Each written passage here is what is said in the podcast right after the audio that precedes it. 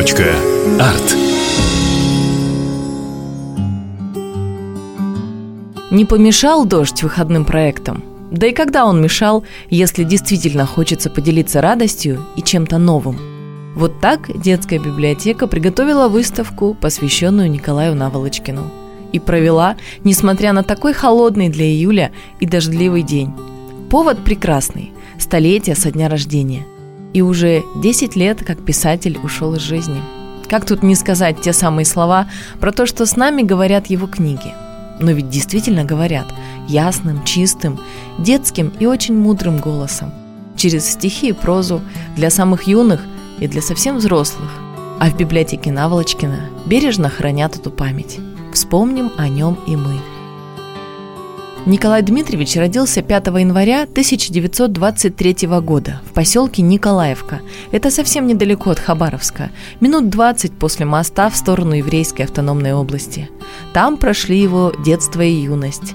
И первое стихотворение «Старая и новая школа» автора пятиклассника опубликовали в газете «Знамя пионера». Позже стихи его стали появляться в областной и краевой газетах. Окончание школы совпало с началом Великой Отечественной войны. Наволочкин ушел в армию. В запасном полку окончил курсы радистов и в конце 1942 выехал на фронт. Сержантом прошел боевой путь от Ельца до станции Садовни в Польше. Сколько раз рассказывал он на выступлениях в школах, как они с товарищем прятались в деревенском доме, когда в поселение вошли немецкие танки. Дело было в селе Кочетовка Курской области – Наволочкин тогда вызвал огонь на себя. Не знал, уцелеет ли.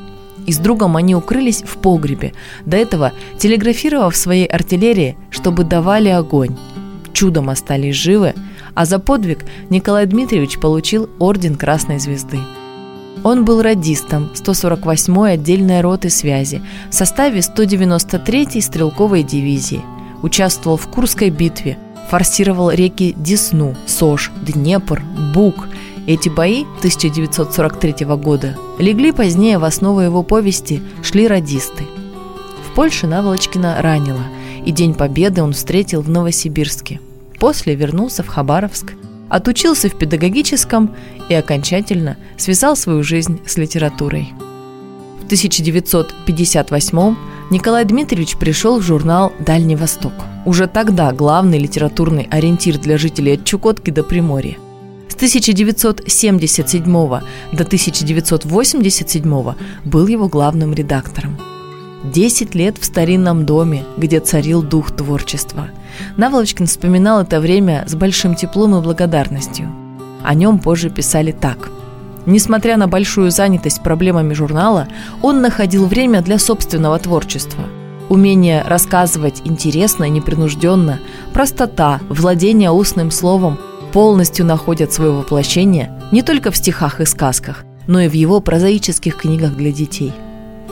Он так хотел, чтобы о Дальнем Востоке помнили.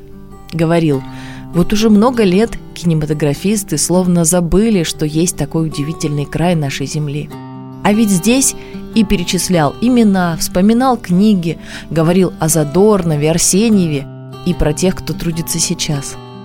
Как-то грустно это все, хотя все меняется. После паузы будет взлет, и он тоже в это верил.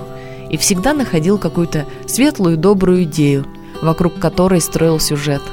Так появились книги о доброй волшебной полуднице Акуле, о городском коте Егоре, приехавшем на отдых в деревню – Книги читали дети, выраставшие и становившиеся родителями.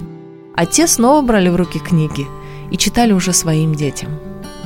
Не первый раз вспоминаем мы о Николае Дмитриевиче, и всегда хочется сказать «И вы не поленитесь, особенно если не читали, прочтите».